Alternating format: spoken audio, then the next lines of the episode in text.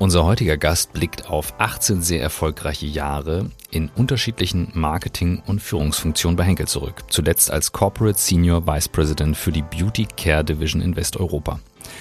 Mit der vielfach ausgezeichneten Kampagne Umparken im Kopf zeigte sie danach als Marketingvorstand von Opel, wie es gelingen kann, einer in die Jahre gekommenen Automarke neue Energie zu geben. In ihrer aktuellen Position als CEO der Douglas-Gruppe treibt sie seit Jahren den Aufbau der europäischen Marktführerschaft voran. Dabei ist es ihr und ihrem Team gelungen, den Online-Umsatz auf jährlich über 1 Milliarde Euro aufzubauen. Sie ist Mentorin und Partnerin der Initiative Women into Leadership und 2020 wurde sie mit dem Beyond Gender Award ausgezeichnet. Seit über 4,5 Jahren beschäftigen wir uns mit der Frage, wie Arbeit den Menschen stärkt, statt ihn zu schwächen. Wie kann ein Thema, das einen so wesentlichen Anteil in unserem Alltag einnimmt, wieder mehr Sinn in unserem Leben stiften? Wie schaffen wir es, damit aus angekündigter Diversität auch Inklusion und Zugehörigkeit wird? Und welche Rolle spielen dabei erfolgreiche Frauen in Top-Positionen? Wir suchen nach Methoden, Vorbildern, Erfahrungen, Tools und Ideen, die uns dem Kern von New Work näher bringen. Dabei beschäftigt uns immer wieder auch die Frage, ob wirklich alle Menschen das finden und leben können, was sie im Innersten wirklich, wirklich wollen. Ihr seid bei On the Way to New Work, heute mit Tina Müller.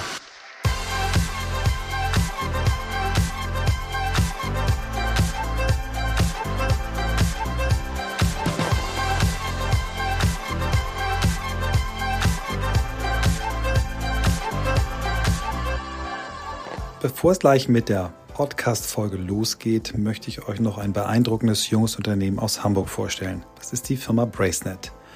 Bracenet hat eine wirklich spannende Geschäftsidee. Sie säubern die Weltmeere von alten Fischernetzen und machen dann daraus Schmuck und Accessoires.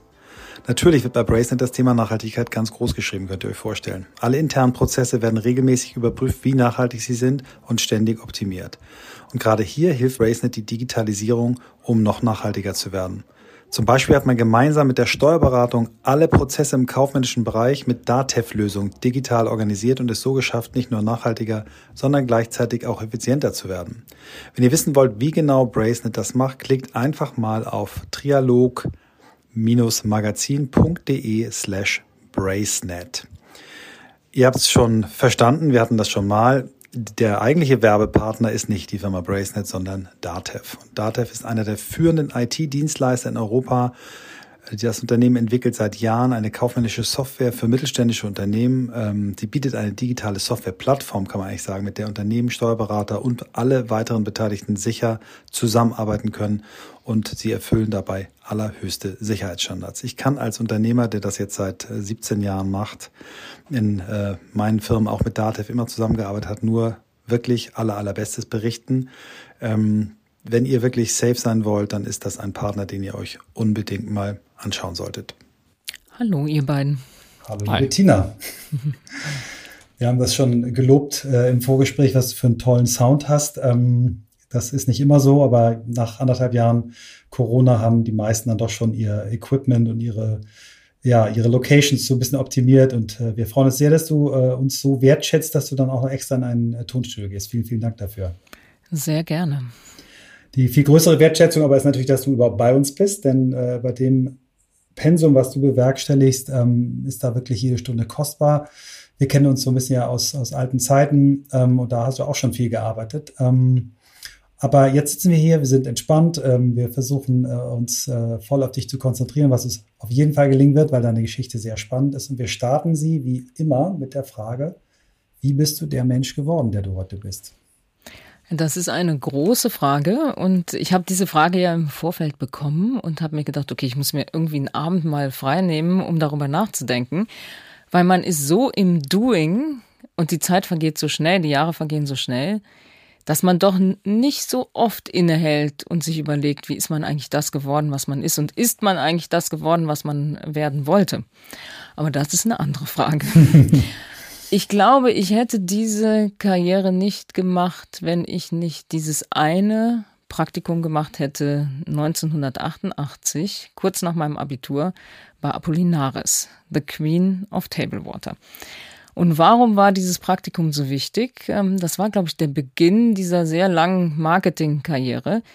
Und ich traf damals auf eine Marketingleiterin, nämlich eine Frau. Und das war 1988 sicherlich etwas Besonderes. Und mir hat das damals gezeigt, das ist irgendwie Normalität in diesem Unternehmen Apollinaris, was ja durchaus ein großes Unternehmen war mit einer renommierten Marke. Und ich durfte damals auch an einem Relaunch mitarbeiten. Und dieser Relaunch bestand darin, tausendmal zu diskutieren, ob dieses Beige auf dem Flaschenetikett jetzt hell oder mittelbeige oder noch heller sein wird.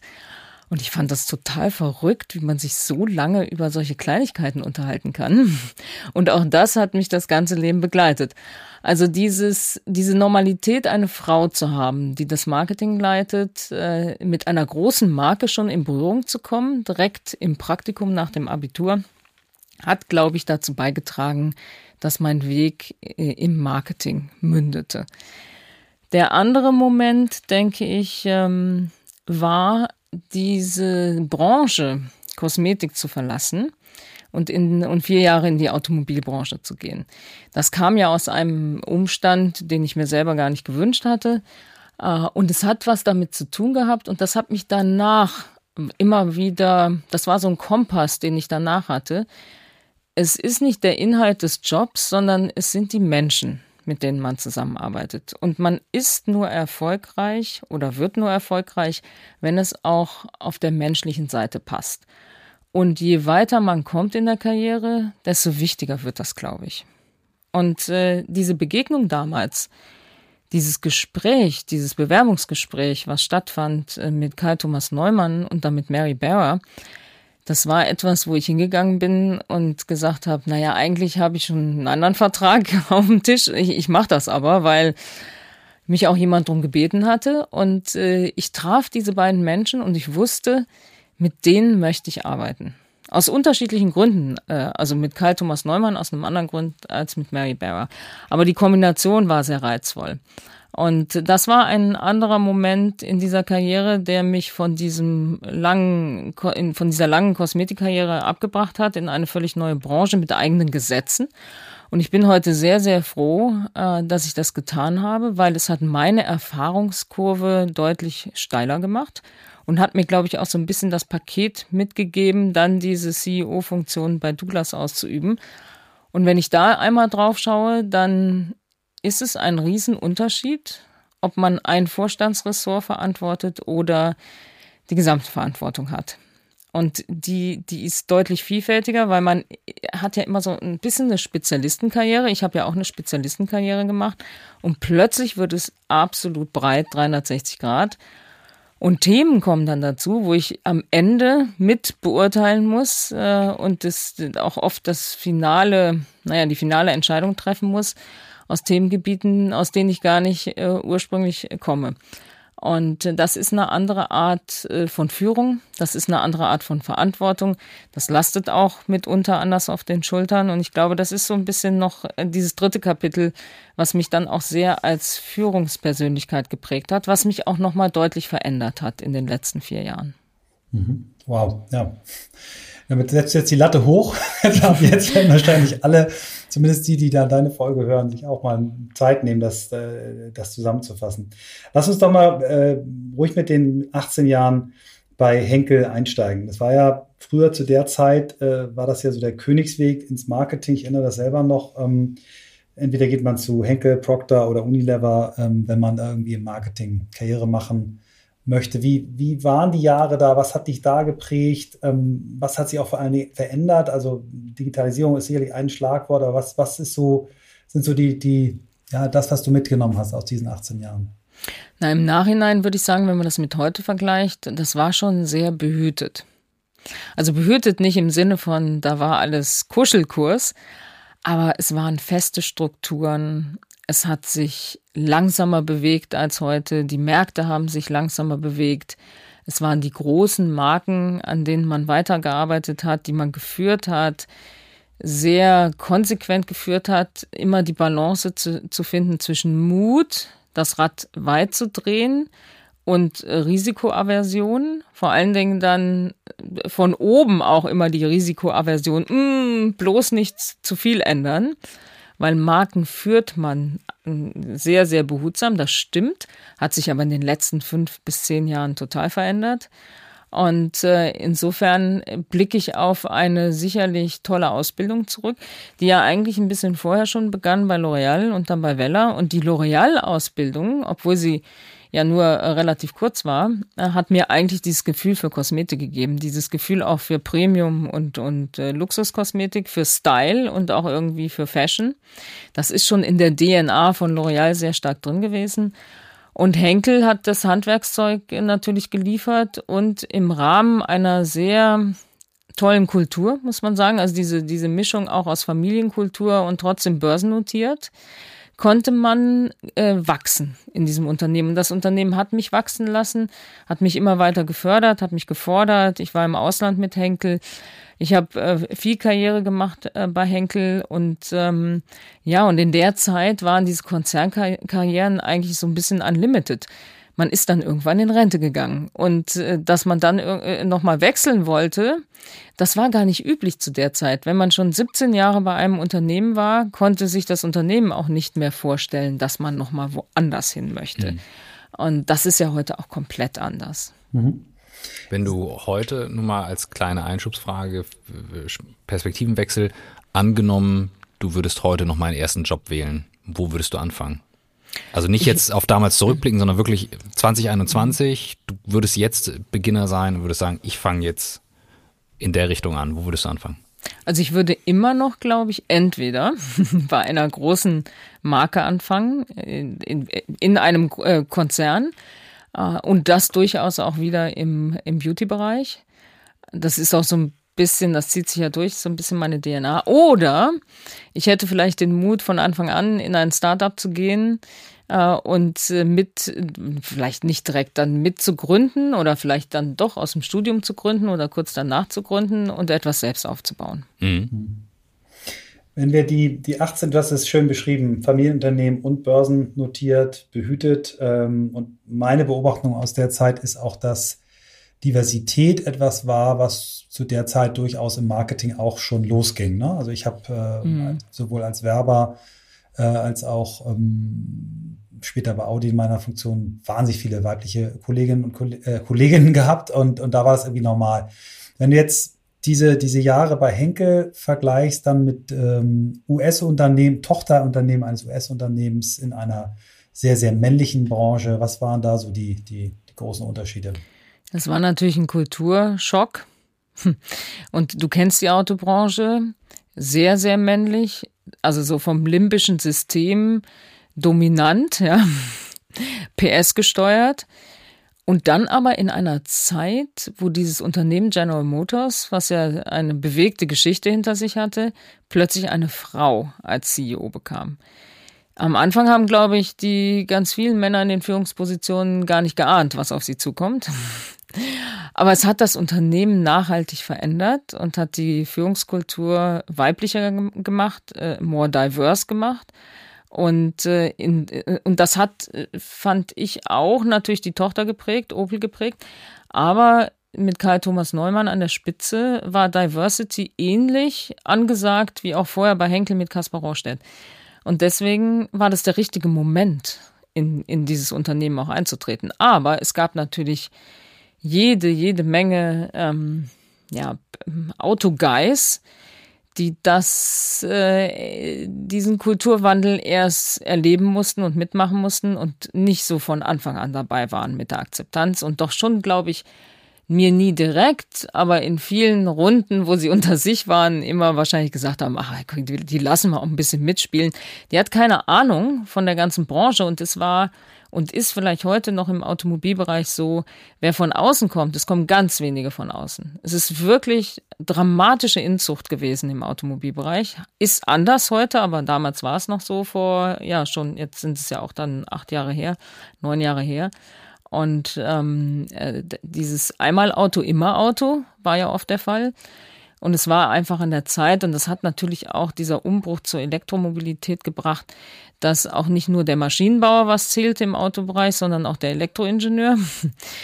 Marketing-Experten haben auch nie so richtig viel gezählt im Automobilbereich, wenn man nicht Ingenieur oder Ingenieurin war. Und diese Kundenwünsche von außen ins Unternehmen zu tragen, war immer sehr schwierig, weil es eigentlich immer eher in der Entwicklungsabteilung entstand. Und dann wurde noch ein Feinschliff gemacht auf den Markt. Und das sind... Ja, diese Industrie hat sich, glaube ich, sehr gewandelt in den letzten Jahren und ich war genau zur richtigen Stunde, wo das alles anfing. Das war ja noch ein Novum, dass du nicht nur wahrscheinlich die erste Frau in einem deutschen Automobilkonzern warst auf so einer Rolle, sondern es war ja auch die Rolle neu, ne? Das Marketing-Vorstandslevel war, normalerweise war das ja immer eine untergeordnete Rolle beim Vertrieb. Ne? Das waren häufig sehr, sehr salesgetriebene Leute, die sich dann auch schon profilierte Marketingleute geholt haben, aber dann eben unter 8 Direct Reports waren halt 7 Vertriebsleute, eine Service und dann vielleicht der Marketingmensch, meistens männlich. Genau. Das wäre jetzt auch etwas, was mir durch den Kopf gegangen ist, die Kampagne Umparken im Kopf, selbst als Nicht-Marketeer und Nicht-Autofahrer in der Zeit oder gerade angefangen, die kenne ich durchaus, aber die Frage nach, wie kam es dazu, mich interessiert besonders, weil wir sind ja jetzt auch wieder in einer Zeit, die sehr viel Mut braucht, mutige Entscheidungen. Und du hast ja gerade beschrieben, in welchem Umfeld du da warst. Ich gehe jetzt mal davon aus, du bist nicht nur mit wehenden Fahnen für die Kampagne begrüßt worden intern, als du sie angeschoben hast, sondern durchaus andere Erfahrungen. Eigentlich nicht. Also das entstand so, dass wir gesagt haben, dieses Image von Opel, das ist so festgefahren und wir müssen etwas finden, was das aufbricht. Und dann kam die Agentur mit dieser Idee und häufig ist es ja so, wenn man etwas präsentiert bekommt, dann merkt man, bei guten Ideen merkt man es sofort. Mittelgute werden unheimlich lange diskutiert und schlechte werden gar nicht diskutiert, aber es gab eigentlich keine Diskussion. Ich habe das gesehen und ich wusste, das sitzt, das passt, das ist genau das, woran man sich reiben kann und wo man mit einer Analogie über Vorurteile den zukünftigen Opel-Fahrern und Fahrerinnen klar machen kann, hey, hinterfragt noch mal eure Vorurteile zu Opel, denn hinterfragt doch mal generell eure Vorurteile. Und vielleicht ist Opel heute schon besser, als ihr glaubt, und dann könnt ihr wenigstens mal einsteigen in die Autos und sie mal Probe fahren. Und das war genau der Mechanismus, das ein bisschen aufzubrechen und da Bewegung reinzubringen.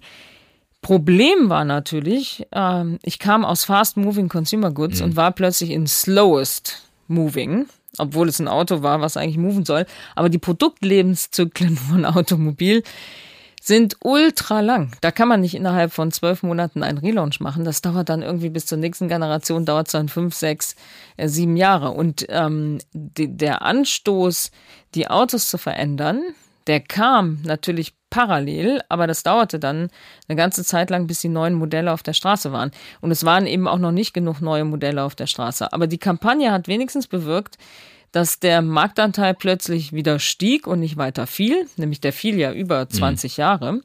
Das konnte gestoppt werden und dann ging es wieder Schritt für Schritt nach vorne. Aber um das aufzuholen, was man verloren hat über viele Jahre, das hat natürlich nicht gereicht. Und wenn man heute mal schaut, was heute für Modelle von Opel auf der Straße fahren, dann sind das eigentlich jetzt die Modelle, die damals perfekt zur Kampagne gepasst hätten. Aber dieser Zeitversatz, den konnte man da in dem Moment noch nicht überbrücken. War aber auch nicht so schlimm, weil es hat wenigstens die Leute unterhalten und hat, glaube ich, eine andere Sicht auf die Marke gebracht. Und und dann habe ich die Kampagne gesehen und habe gedacht, Mensch, also die ist super. Jetzt gehe ich da auch nicht in das komplette Vorstandsgremium und lass das diskutieren, sondern ich habe einfach Karl-Thomas Neumann eingeladen und habe gesagt, guck mal, schau dir das mal an. Wie findest du das? Oder damals waren wir noch, wie finden Sie das beim Sie? Ja, das war auch typisch Automobil, man siezte sich, ja. Und dann hat er gesagt, das ist super, ich finde das total klasse.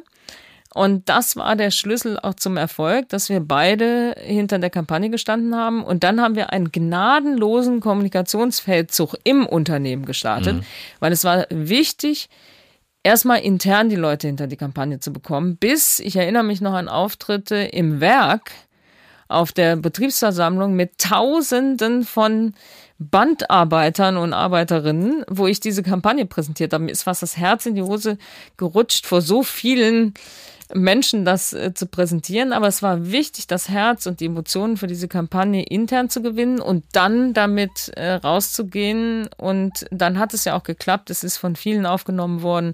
Es wurde zum geflügelten Wort. Und es wurde intern, das Umparken im Kopf war ja auch wichtig für die Mitarbeiter, dass sie ihre Einstellung selbst zu Opel änderten im Unternehmen.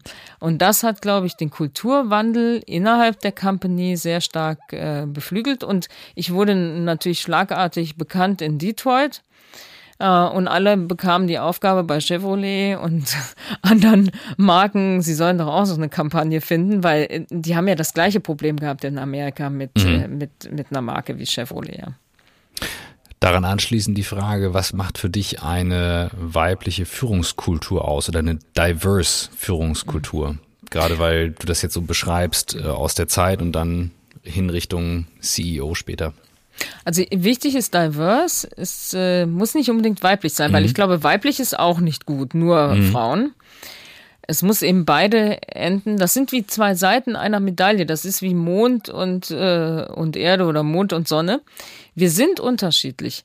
Aber diese Unterschiedlichkeiten im Zusammenspiel, die machen, glaube ich, das Ergebnis besser. Und wir dürfen nie den Fehler machen, uns zu sagen, wir wollen uns gleich machen. Wir wollen gleiche Rechte, die wir ja auch nun jahrhundertelang erkämpft haben. Wir wollen gleich behandelt werden, aber wir wollen nicht gleich sein, weil gleich sein wäre ja langweilig und würde Diversity auch nicht zum Schlüssel zum Erfolg machen, sondern nur zur Gleichmacherei. Das ist ein wunderschöner Einstieg in das Thema. Wir haben bei Spotify gelernt, die sagen, Diversity ist eigentlich erst die Einladung zur Party. Inklusion ist dann, dass dort auch mit dir getanzt wird und dann hat jetzt die Personalchefin irgendwann nachgelegt und gesagt, okay, und wenn sie dann auch deinen Song spielen, dann gehörst du auch dazu. Wie würdest du sagen, Thema Diversity in Deutschland, wo stehen wir da? Gibt es schon richtig Belonging, sagst du, es gibt schon, also ich gehe davon aus, bei dir das schon sehr, sehr weit ist, zumindest alles, was man liest, wie du deine Position besetzt, aber wo siehst du Corporate Germany auf diesem Weg von angekündigter Diversität zu wirklicher Zugehörigkeit und Gleichberechtigung? Also Walk the Talk ist ja eigentlich das Motto bei dem Thema. Ich darf nicht nur darüber reden, sondern ich muss es umsetzen. Und ich glaube, wir in Deutschland, Corporate Germany, wir haben genug darüber geredet. Es ist zu wenig passiert. Jetzt zwingen uns Gesetze, besser zu werden. Und das war wichtig, weil es war einfach zu wenig auf den Weg gebracht. Und ich würde mal sagen, auf einer Skala von 1 bis 10 sind wir so bei 5, 6 angekommen. Der Druck ist hoch, der politische Druck, der gesellschaftliche Druck ist hoch.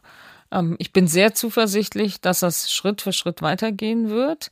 Manchmal gibt es auch Rückfälle und dann wird von den Medien immer sehr hochgespielt, wenn jetzt 3 Frauen wieder aus den Jobs wieder raus sind. Das ist aber auch ganz normal.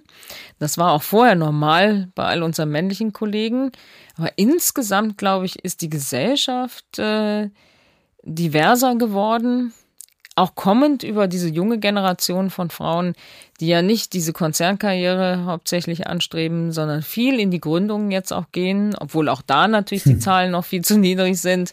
Das ist eigentlich noch schlimmer sogar, ne? Also wenn ja, du die Founder-Teams anguckst, ist noch schlimmer als, glaube ich, in DAX-Vorständen mittlerweile. Ja, das ist richtig, aber das liegt natürlich daran, in DAX-Vorständen ist der politische Druck so hoch, die können sich's ja gar nicht mehr leisten, wenig Frauen zu haben. Und beim Gründen ist es natürlich schon so, mit wem gründe ich denn, wer macht denn mit? Ich gründe ja meistens nicht alleine.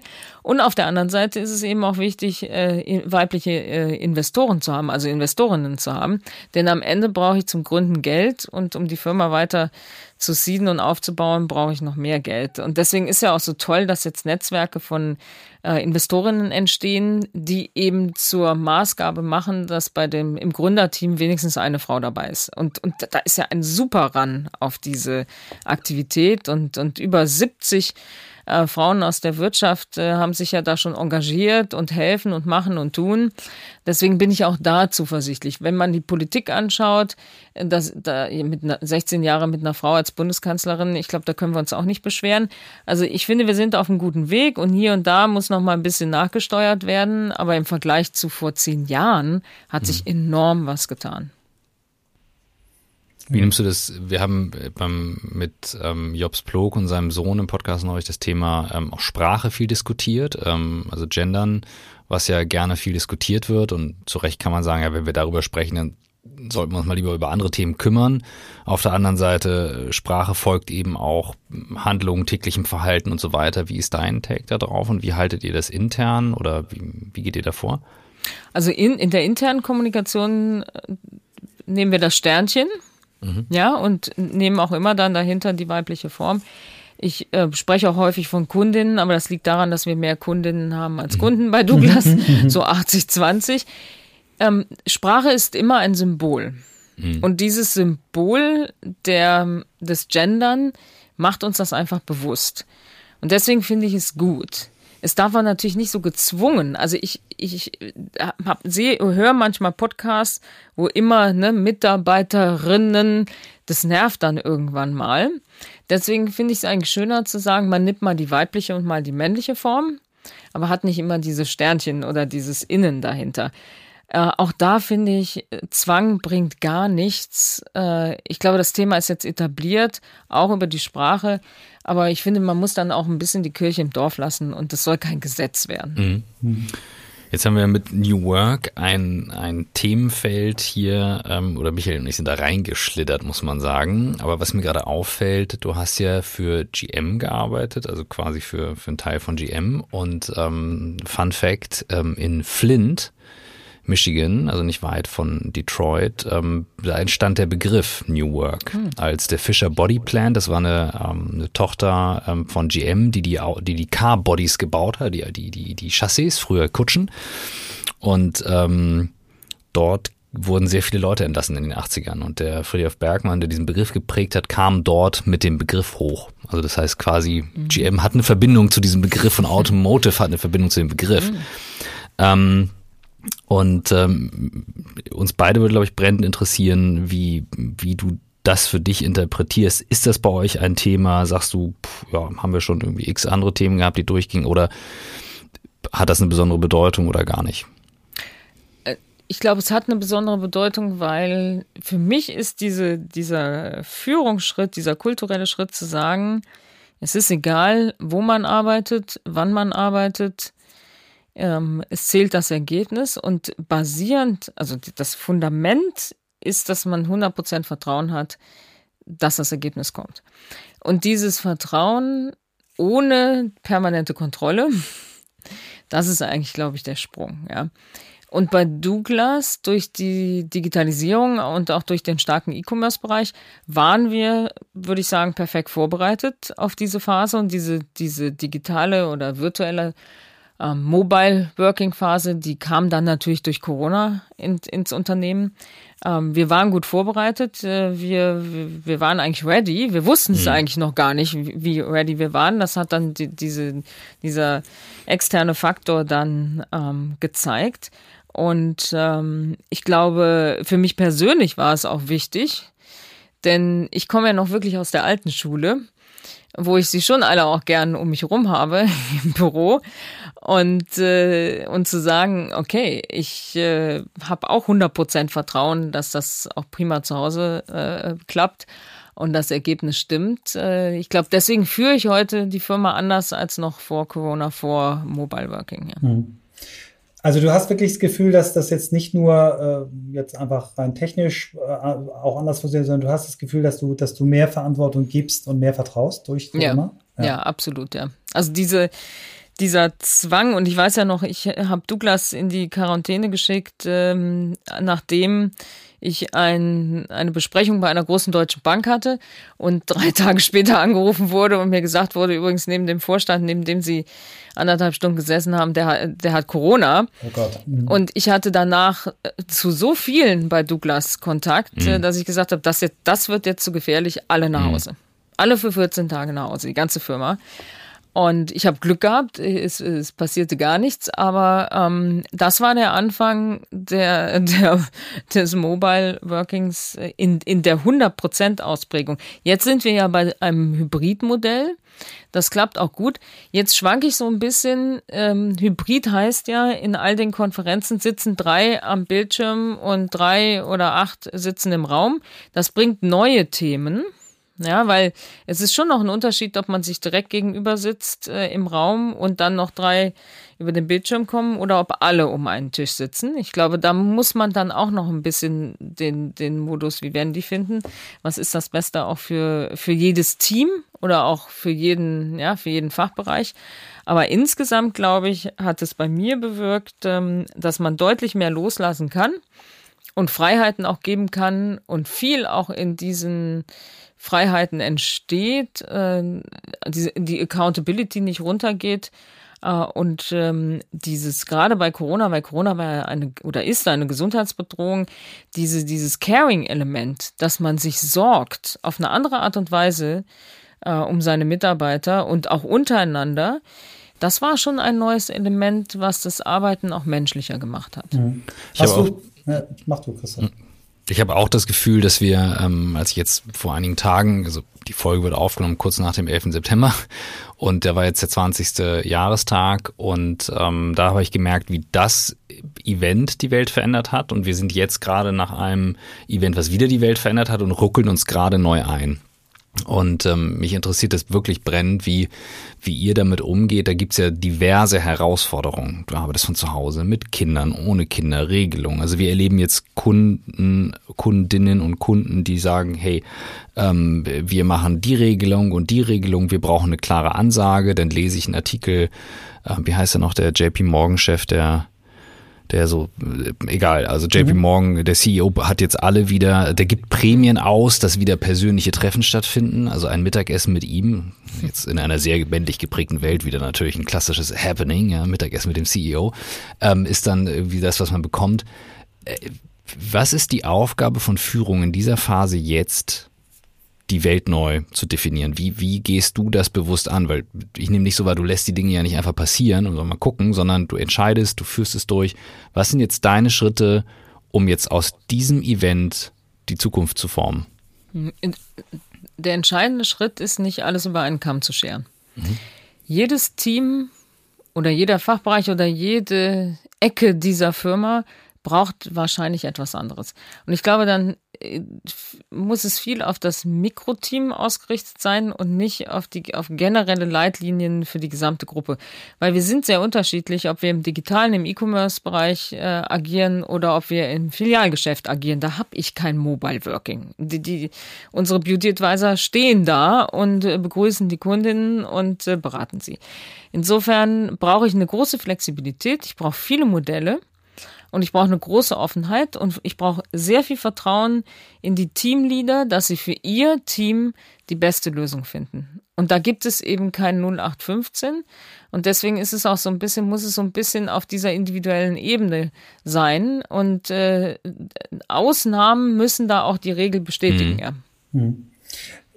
Ich stelle mir das gerade bei euch als große Herausforderung vor. Also du hast gerade gesagt, ihr habt ja ohnehin diesen Prozess, dass ihr wahnsinnig schnell, wahrscheinlich durch Corona nochmal beschleunigt, das Online-Geschäft aufgebaut habe. Das findet nicht jede Kollegin in der Filiale vielleicht toll, weil sie sich vielleicht bedroht fühlt. Das heißt, du hast ja ohnehin schon wahrscheinlich Spannungen, diese beiden Geschäftsmodelle allen auch schmackhaft zu machen. Und dann kommt jetzt hinzu, dass auch auf einmal alle anderen arbeiten.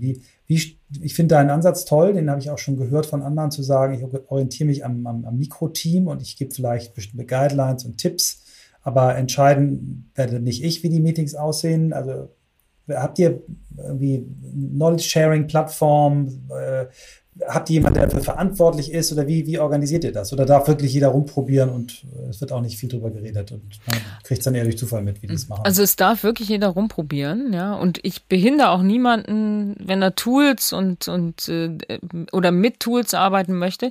Wir sind da sehr, sehr frei. Und weil wir eben so gespreizt sind, von Filialgeschäft bis hin zu Digital- und E-Commerce-Geschäft, Marktplatzgeschäft, App-Geschäft. Das sind andere Charaktere, das sind andere Arbeitsweisen. Die brauchen andere Tools als eher im herkömmlichen Geschäft. Deswegen bin ich da wirklich total offen. Und wenn neue Ideen kommen, ist meine Rolle eigentlich zu sagen, hey, da ist was in dieser Ecke der Firma. Probiert das doch mal in der anderen Ecke aus. Also eigentlich Knowledge Sharing. Okay, sichtbar machen. Und aber nicht über eine Plattform. Das hat noch nie funktioniert. Diese ganzen Lernplattformen, die wir früher alle entwickelt haben, da guckt kein Mensch drauf, sondern das muss wirklich über interne Kommunikation, über Live-Kommunikation gehen. Und womit wir sehr, sehr gute Erfahrungen gemacht haben, sind die virtuellen Townhalls. Wo wir immer nicht nur die Geschäftsleitung reinschalten, sondern auch alle Länderchefs, die dann berichten, wie sieht es in ihrem Land aus, was beschäftigt sie gerade, was machen sie da eigentlich, welche guten Erfahrungen haben sie gemacht, welche Failures gibt es auch. Und daraus eine Plattform zu machen, dass wir haben das wirklich zu Corona-Zeiten fast einmal die Woche gemacht am Anfang, dann jetzt im Monatsrhythmus, aber wo die gesamte Company, und da schalten sich dann eben auch 1.500 Leute rein von Douglas, wo alle eben das Gefühl haben, hier erfahre ich, was eigentlich los ist und hier kann ich meine Fragen stellen und dann kommt so eine Chatleiste da rein und die sind auch sehr offen, die Fragen, und das ist wichtig, auch eine offene Kultur zu haben, weil in dieser New Work und New Life Atmosphäre machen wir alle viel, viel mehr Fehler als früher. Es gibt eben nicht mehr diese ungeschriebenen Regeln auch im Unternehmen, wonach sich jeder verhält, sondern es ist schon so ein Wollknäuel geworden. Und das verhakt sich eben auch manchmal und verknuddelt sich. Und dann muss man es wieder auseinanderknuddeln. Aber ich glaube trotzdem, dass durch diese Komplexität und durch dieses Ausprobieren wir am Ende auch bei den inhaltlichen Themen schneller vorankommen als früher. Wie geht ihr mit dem Thema um, also jetzt auch nochmal anknüpfend an internes Lernen bei solchen Themen?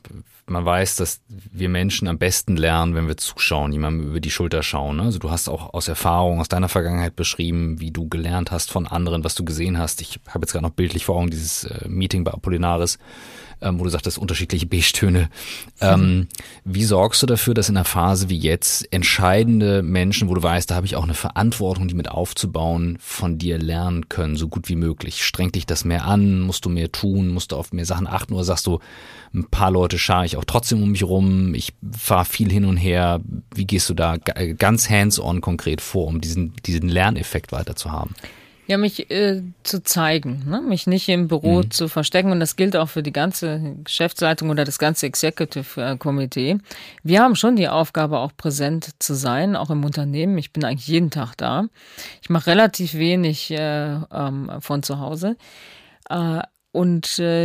Das ist schon wichtig, aber wir müssen uns natürlich nicht immer persönlich zeigen. Wir können uns auch virtuell zeigen oder über Podcasts zeigen. Wir machen auch interne Podcasts.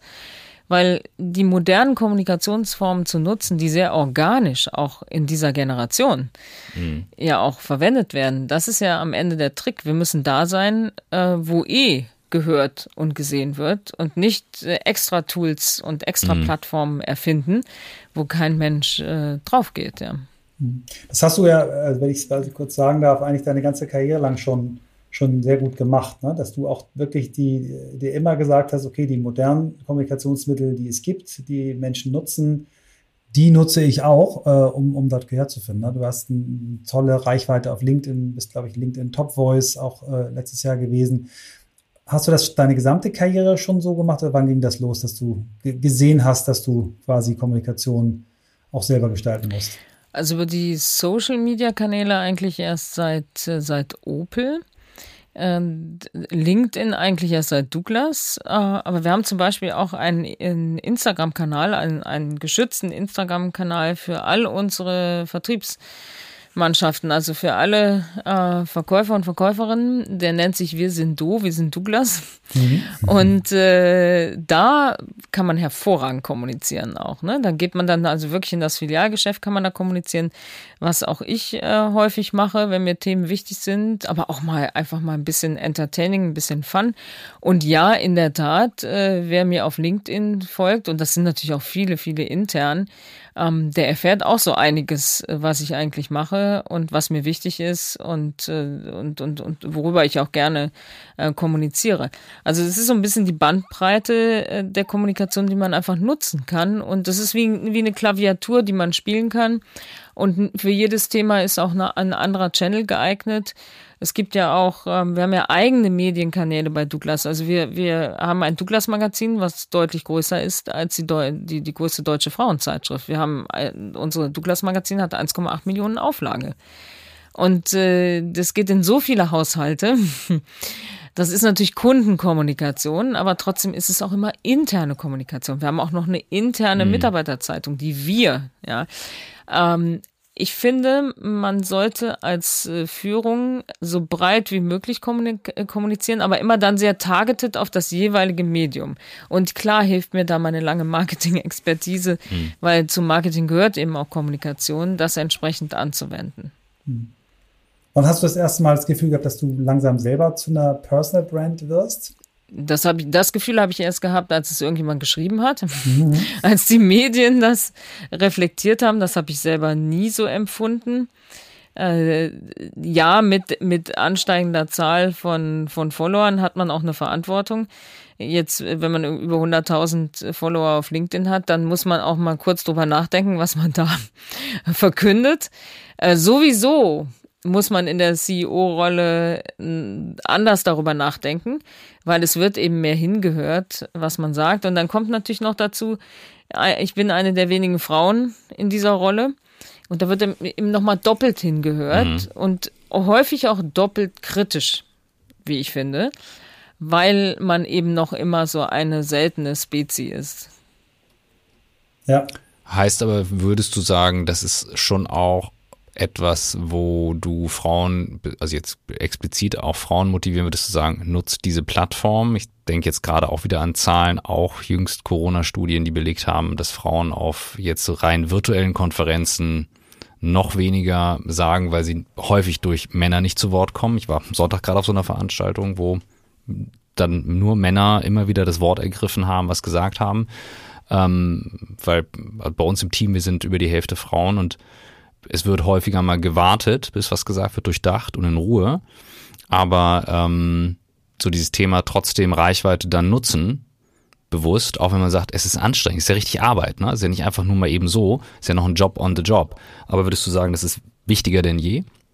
Ich glaube aber nicht, dass es Männern per se mehr liegt als Frauen, oder? Nee, nicht liegt, das wollte ich sagen. Nee. Ich wollte nur sagen, dass Männer häufiger, so wie ich jetzt, dazu neigen, dann zu unterbrechen oder reinzugrätschen. Das stimmt, und da kommen wir wieder zu dem Thema vorher, wir sind eben nicht gleich, aber all diesen gleich und nicht gleich darf man nie vergessen, es hat auch etwas mit dem Individuum zu tun. Also es gibt Frauen, die auch unterbrechen können, und es gibt Männer, die das nicht tun. Man muss höllisch aufpassen, da in diese Klischees zu fallen. Jeder Mann unterbricht und jede Frau lässt sich da runterbügeln. Ja, das ist auch falsch, ja. Klar gibt es Tendenzen, das hat viel mit Biologie zu tun. Wenn man mal ganz tief geht in die Biologie, dann hat das viel mit der hormonellen Ausstattung zu tun. Ist eben mehr Östrogen oder mehr Testosteron. Und da kann man ja da gibt es ganz, ganz viele Thesen und Studien zu, warum die meisten Kriege da sind, wo die meisten jungen Männer existieren, weil da das höchste Testosteron ist, und Testosteron neigt eben dazu, dominanter zu sein. Das ist alles wissenschaftlich belegt. Insofern, das ist im Schnitt repräsentativ, ist das so, aber das heißt noch lange nicht, dass es für jede einzelne Person so ist. Deswegen glaube ich immer, man muss die Einzelperson sehen und nicht die Masse oder, sagen wir mal, das Klischee dahinter. Und ich würde es Frauen prinzipiell natürlich raten, sich Gehör zu verschaffen. Das ist wichtig, gerade in Diskussionen. Das Thema, wie weit ich über Medien kommuniziere, in die Öffentlichkeit kommuniziere, das ist ein ganz, ganz sensitives Thema. Und das hat viel etwas zu tun, in welchem Unternehmen ich mich befinde und was für eine Kommunikationskultur herrscht in diesem Unternehmen. Ist die Unternehmensführung, also auch dann wirklich top-down vom CEO oder der CEO angedacht, offen dafür, dass die Mitarbeiter nach außen kommunizieren, und lässt so jemand das auch zu, dass diverse Meinungen dann auch auftreten in den Kanälen, oder ist alles wirklich rigide runtergeplant von der Kommunikationsabteilung und eigentlich darf nur der CEO sprechen. Und in diesem Umfeld, was bei ganz, ganz vielen Konzernen der Fall ist, kann das sehr gefährlich werden, wenn man selbst in einem Vorstandsgremium, wenn man nicht CEO ist oder in der Ebene darunter, sich zu weit rauswagt. Und ich kenne ganz viele Frauen auch aus meinem Netzwerk, die in diesen Vorstandspositionen sind, gefragt sind bei den Medien, weil sie als Frau natürlich gefragt sind, wahnsinnige Angst haben, zu viel zu machen, weil sie wissen, dass die männlichen Kollegen neidisch darauf sind und eifersüchtig sind und ihnen intern daraus Nachteile entstehen. Und wenn sie da nicht das Backing haben vom CEO, meistens ja noch eigentlich immer männlicher CEO, dann kann das unter Umständen ruppig werden intern. Und bei meiner Kommunikation hab ich gemerkt, durch diese CEO-Position bin ich natürlich viel freier, weil vom CEO erwartet man natürlich als erste Markenbotschafterin des Konzerns, dass man auch spricht, ja. Und ich habe es eigentlich so gemacht, dass ich versuche, auch die Kommunikation auf viele Schultern zu packen. Gerade auch, was die Geschäftsleitung angeht. Also eine Vanessa Stützle soll und kommuniziert auch gerne viel, weil sie hat sehr, sehr viel zu sagen über die Digitalisierung von Douglas. Und es wäre total falsch, wenn ich sagen würde, nö, die soll mal schön hinter der Tür bleiben. Kommunikation findet hier nur von CEO aus statt, ja. Wenn ihr da mal Meinungsverschiedenheiten habt, wie geht ihr damit um? Wie offen spielt ihr die? Wie diskutiert ihr die? Auf welchen Plattformen? Ganz offen. Also dafür haben wir ja Gremien. Und wenn jemand mal unglücklich darüber ist, über irgendwas, dann wirklich offen ansprechen. Ich glaube, da sind wir alle jetzt auch alt genug und erfahren genug und ja und eben auch offen genug, das zu tun, ja. Lass uns nochmal auf jetzt die Konstellation, in der du jetzt arbeitest. Ja? Wir haben bei Henkel die Mischung aus börsennotiert und noch einer sehr transparenten und auch beteiligten Familie. Wir hatten die deutsche AG als Tochter eines US-Konzerns. Jetzt bist du in einer AG mit, glaube ich, ist immer noch börsennotiert, aber Private Equity, ne? Nee, nicht börsennotiert. Nicht mehr, okay, alles klar. Nicht mehr, war mal an der Börse. Jetzt mehrheitlich in Private Equity Hand, aber immer noch auch Familie, ein Anteil, ne? Familie. Aber das ist eben so ein bisschen die Spannbreite aus Familienkultur und Private Equity Kultur. Das ist so die ganze Spannbreite. Das ist ja schon so das, was am weitesten auseinander liegt. Und ich glaube, da ist eben auch wichtig in meiner Rolle, das zusammenzubringen, die Elemente der Familienkultur zu erhalten im Unternehmen, weil die sind toll und gerade im Filialgeschäft. Also wenn Henning Kreke, unser Aufsichtsratsvorsitzender, eben aus der Familie heute in die Filiale kommt, dann ist da großes Hallo. Und die ihn noch kennen und viele kennen ihn eben noch, da ist er, also das ist ganz wichtig. Und da das auch von meiner Seite aus zu unterstützen, ist wichtig, ja, weil das trägt einfach auch zu einem guten Klima bei. Und dann auf der anderen Seite Private Equity, Ownership auf Zeit. Das ist so, ja. Da wird eine Firma gekauft, dann wird sie verbessert und dann gibt es auch irgendwann wieder den Exit. Und in dieser Konstellation habe ich ja auch vorher nicht gearbeitet und da muss man auch reinwachsen in dieses System. Hat aber einen großen Vorteil. Entscheidungen werden schneller getroffen. Man reagiert auch schneller auf Marktgegebenheiten und man hat extrem anspruchsvolle und erfahrene und clevere Menschen auf der Private Equity Seite. Also das ist so ein bisschen, wie soll ich sagen, wenn man vorher im G-Wettbewerb unterwegs war, dann ist man jetzt irgendwie im 100-Meter-Lauf. Ja, spannend. Sehr, sehr cool. Was sind jetzt, wenn wir nochmal jetzt auf die aktuelle Situation kommen, das ist selber gesagt, ja, könnt ihr jetzt remote alle arbeiten, konntet ihr wahrscheinlich schon vorher, aber ihr habt es gemerkt. Jetzt geht es wieder in die hybride Welt. Wir kommen hoffentlich, wie ja die Prognosen sagen, vielleicht im Frühjahr ein ganzes großes Stück weiter aus der Krise heraus. Was sind jetzt so für dich die größten Herausforderungen? Da meine ich jetzt eher auch Führung und nach innen. Eure Zahlen sind gut, das habe ich gelesen, aber jetzt gehen wir mal auf Führung nach innen. Was sind so die Herausforderungen? Wo siehst du jetzt den größten Handlungsbedarf, damit die Leute wieder irgendwann ins Normale zurückkommen? Ich glaube, die größte Herausforderung ist jetzt herauszufinden, wo ist das New Normal zwischen E-Commerce und Filialgeschäft und intern dafür zu sorgen, dass keiner das Einzelgeschäft auf Kosten des anderen Geschäftes sieht. Also das E-Commerce-Geschäft ist nicht der Feind der Filiale. Und die Filiale ist eine hervorragende Quelle für mehr E-Commerce. So, und dieses verbindende Element, also dieser Plattformgedanke, dass eigentlich beide Geschäfte auf einer Plattform sitzen und ihren Beitrag leisten.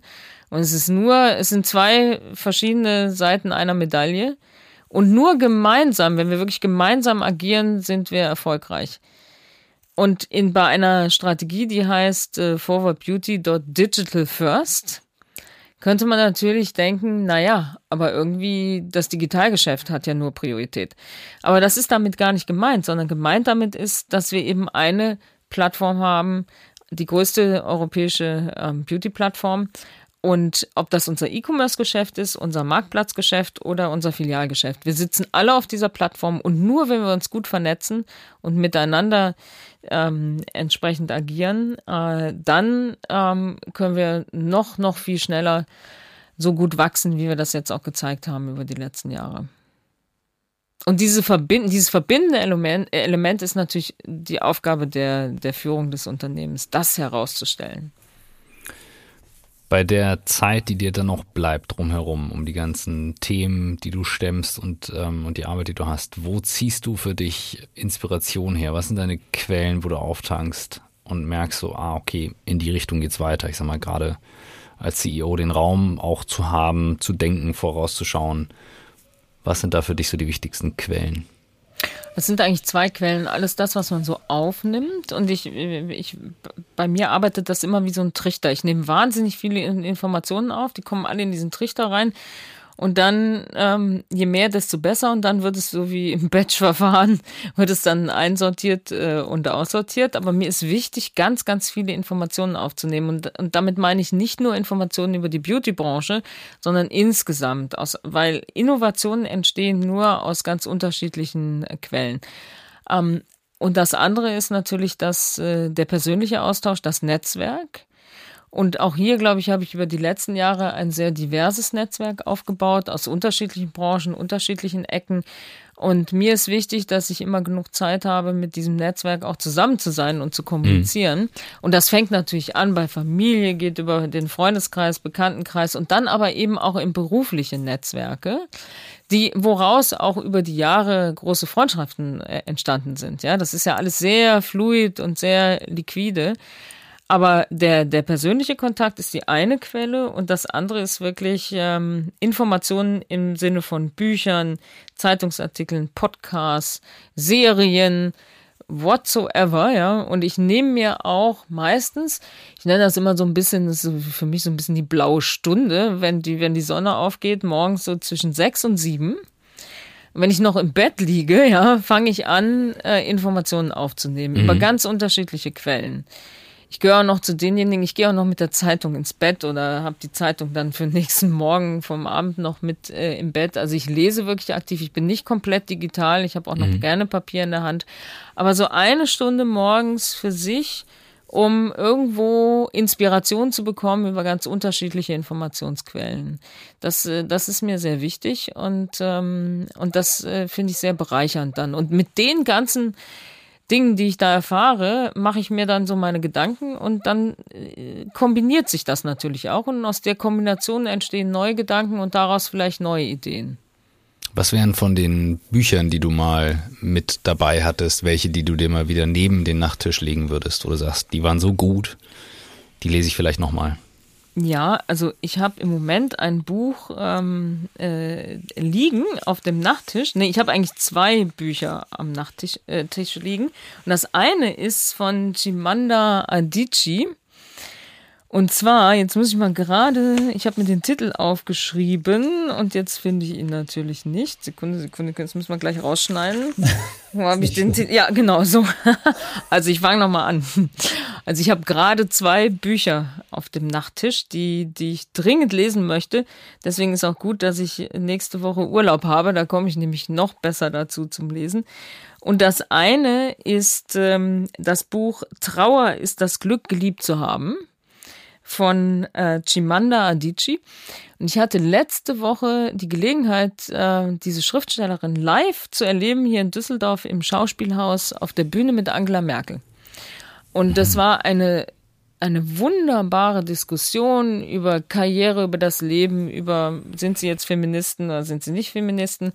Und diese Autorin Chimamanda Adichie hat während der Corona-Zeit beide Eltern verloren. Und was ich so toll finde, ist dieser Titel Trauer ist das Glück, geliebt zu haben. Also der Titel sagt schon so viel, das ist unfassbar. Ja, das ist schon Gänsehaut vom Titel. Das beleuchtet irgendwie Trauer aus einer anderen Ecke. Weil wir sind ja alle in dem Alter, wo die Eltern ja nicht mehr jung sind. Und jetzt schon in diese Phase eintreten, wo das auch jeden Tag passieren kann, dass jemand aus der Familie stirbt und man fängt an, sich damit zu beschäftigen. Und dieser Titel hat mich fasziniert. Ich habe schon ein paar Seiten gelesen, verspricht schon auch am Anfang, was der Titel sagt. Und insofern freue ich mich, das zu lesen. Und ein anderes Buch, was ich auch auf dem Nachttisch liegen habe, das ist von Nina Ruge und Dr. Dominik Duscher. Und dieses Buch heißt Verjüngung ist möglich. Und die gehen eigentlich über viele Forscher und viele Wissenschaftler und viele Menschen, die zum Thema Verjüngung etwas zu sagen haben. Und ich kann noch nicht viel über das Buch sagen, aber die Kombination aus den beiden lässt auch hier viel versprechen. Und ich habe ja selber mal auch ein Buch über Anti-Aging geschrieben, deswegen das begleitet mich eigentlich viele Jahre schon, das Thema, wie kann man eigentlich lange gesund bleiben. Denn der entsprechende Punkt ist ja nicht lange zu leben, sondern lange gut zu leben. Mhm. Und ein Buch, was mich sehr beeindruckt hat, auch in dem Kontext, was ich schon, glaube ich, zweimal gelesen habe, ist Das Ende des Alterns von David Sinclair. Kann ich auch nur jedem empfehlen, weil man braucht diese Bücher, um Gewohnheiten zu ändern. Weil es ist nicht damit getan, sich einmal zu sagen, ich muss mich so ernähren und ich soll dies tun und jenes tun. Leider fallen wir ja immer zurück in alte Verhaltensweisen und der Schweinehund ist immer da. Insofern tut es gut, mindestens mal jedes halbe Jahr sich an diese Thesen wieder zu erinnern und mal wieder ein Buch in die Hand zu nehmen, was sich um Gesundheit dreht. Super. Vielen, vielen Dank. Jetzt kommen wir schon zur letzten Frage. Das ist unsere Bucketlist-Frage. Wenn du dir 3 Sachen noch vornehmen darfst. Eine Sache, die du noch erleben möchtest, eine Sache, die du noch lernen möchtest und eine Sache, die du vielleicht zurückgeben möchtest. Was wären die 3 Dinge, die dir spontan in den Sinn kommen? Also was ich gerne besser lernen möchte, ist Klavierspielen. Ich habe ja 2 Standorte und ich habe mir jetzt auch in Düsseldorf ein Klavier gekauft und ich würde aber so gerne mich einfach ans Klavier setzen und spielen können. Ich bewundere jeden, der ohne Noten aus dem Gedächtnis einfach spielen kann. So wie so ein Barpianist, ja, der sich da hinsetzt und dann geht's einfach los. Ich muss immer die Noten haben und ich quäle mich doch immer ein Stück dadurch, weil ich auch nicht genug Zeit habe zum Üben.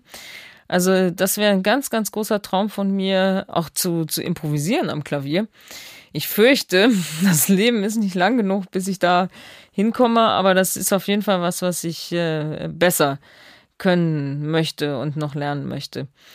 Was ich noch erleben möchte, ich würde gerne einen Ort kreieren, einen Ort für Gesundheit und Wohlbefinden und mentale Kraft.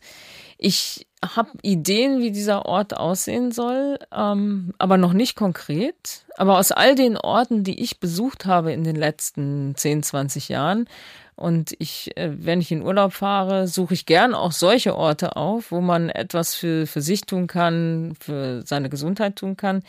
Und deswegen schwebt mir immer so im Kopf rum, so etwas selber zu gestalten. Nicht alleine, aber vielleicht eine Gründung und diesen Ort ins Leben zu rufen, mit all dem, was ich aus den letzten Jahren erfahren habe, was mir Kraft gibt und Spaß macht. Und wenn man das einmal weiterdenkt, und ich weiß nicht, ob das was mit Geben zu tun hat oder ob das auch eher was mit Erleben zu tun hat, ich würde ja dann, wenn wir mal in dem Alter sind, 80+, und eigentlich auf mehr Hilfe angewiesen sind, würde ich mal gerne die Seniorenresidenz der Zukunft gestalten. Wow. Und diese Seniorenresidenz der Zukunft, also die Seniorenresidenz so für unsere Generation. Ich weiß gar nicht, ob wir noch Babyboomer sind oder ich weiß nicht, Michael, ihr seid Jahrgang. Nee, ich bin der letzte Babyboomer, du bist nicht mehr. Babyboomer, du bist 64. Und ich zähle mit 68. einem Jahr noch in Millennial rein. Und nur ein Jahr. Ja, okay, dann, aber so für Michael, wir sind ja so ähnlich alt, glaube ich, also so für unsere Generation, wenn wir dann so an dieser Schwelle sind. Aber so eine Seniorenresidenz, so im Stil, im Designstil des Stew-Hotels. Wow, ja. Mit den Spa und den kulturellen Qualitäten eines Schloss Elmaus. Oh, ja, okay. Und einem Pflegedienst, der sich Zeit nimmt und das ordentlich macht und gut bezahlt ist und auf die individuellen Wünsche eingeht. Also das wäre eine tolle Kombination und ich bin sicher, dieser Markt, das wird einer der Märkte sein, Seniorenresidenzen, Pflegeresidenzen, der sich dramatisch ändern wird mit den Generationen, die dann auch in das Alter kommen. Ja? Und da fehlt es an Innovationen, da fehlt es auch an unterschiedlichen Konzepten. Weil, ich meine, Marken bedienen unterschiedliche Zielgruppen. Aber in der Kategorie, ich habe das jetzt eben am eigenen Leib erfahren, weil meine Mutter sich entschlossen hat, in eine Seniorenresidenz zu gehen, meine Marktrecherche und auch die auszusuchen, die dann passt, das ist relativ limitiert, das Angebot. Und das Angebot würde uns nicht gerecht werden, glaube ich, wenn wir in dieses Alter kommen. Und insofern wäre das toll, das mal so zu gestalten, dass man das selber einziehen würde. Und wenn ich das Freunden erzähle, dann sagen die alle, ja, super, das wollen wir alle, ja. Jetzt musst du damit rechnen, dass sich einige Mitgründerinnen und Mitgründer melden, also ja, auch von den Jüngeren, weil du brauchst ja dann auch welche, die es dann betreiben, sehr lange. Ja, absolut. Das ist stark, ja, finde ich gut, ein schönes Bild. Und das Geben darüber hinaus, glaube ich, meine Erfahrung oder meine Expertise, die sich angesammelt hat, einfach weiterzugeben. Und weiterzugeben an junge Gründer. Und ich mache das ja auch teilweise schon über Beiratsmandate, aber auch in gewissen Netzwerken, in denen ich bin, mein Wissen einfach jungen Leuten zur Verfügung zu stellen. Ich glaube, gibt es nichts Schöneres. Die müssen alle ihre eigenen Fehler machen, wie wir es auch gemacht haben, aber immerhin kann man vielleicht was beitragen an Erfahrungen, was wertvoll ist. Tina, vielen, vielen Dank. Das war wirklich eine Stunde, die im Flug vergangen ist. Es kommt normalerweise nicht vor, dass Christoph uns nicht irgendwann darauf hinweist, dass wir die Stunde... Ich habe es sehr charmant. Insofern, ich habe das natürlich dann gesehen plötzlich und dann... Du wolltest es nicht abbrechen. Das passte. Das war der Flow. Aber ich habe es sehr spät bemerkt und dachte, okay, holy cow, here we are. Nein, das war sehr, sehr schön. Also vielen Dank auch für die intimen Einblicke und da ist jetzt einiges drin und ich hatte am Anfang irgendwie nur so nach ein paar Sätzen das Gefühl, das wird eine richtig gute Folge und ich bin auf jeden Fall nicht enttäuscht worden. Ich auch nicht. Vielen Dank, Tina. Das freut mich. Danke dir. Mir hat es auch Spaß gemacht. Vielen Dank.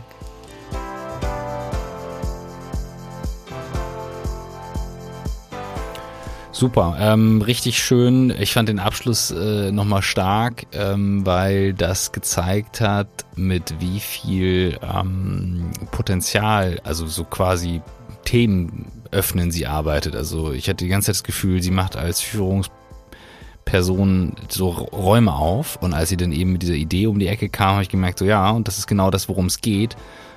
So diese Mischung aus Ruhe, Führung, Ideen, Punkte verknüpfen und Räume aufmachen für andere Menschen, die dann eintreten können. Und das fasst es für mich ganz gut zusammen. Ja, da gibt es nicht wahnsinnig viel zu ergänzen, aber ich möchte ein paar Dinge noch sagen. Also mich beeindruckt diese Erfahrung, diese Klarheit, der Blick auf die Dinge, diese auch Öffnung immer neuen Themen, ob das jetzt Social Media war, sich selber dort zu präsentieren, lebenslanges Lernen. Sie hat dieses Harvard Executive Programm gemacht, war über GM in Stanford.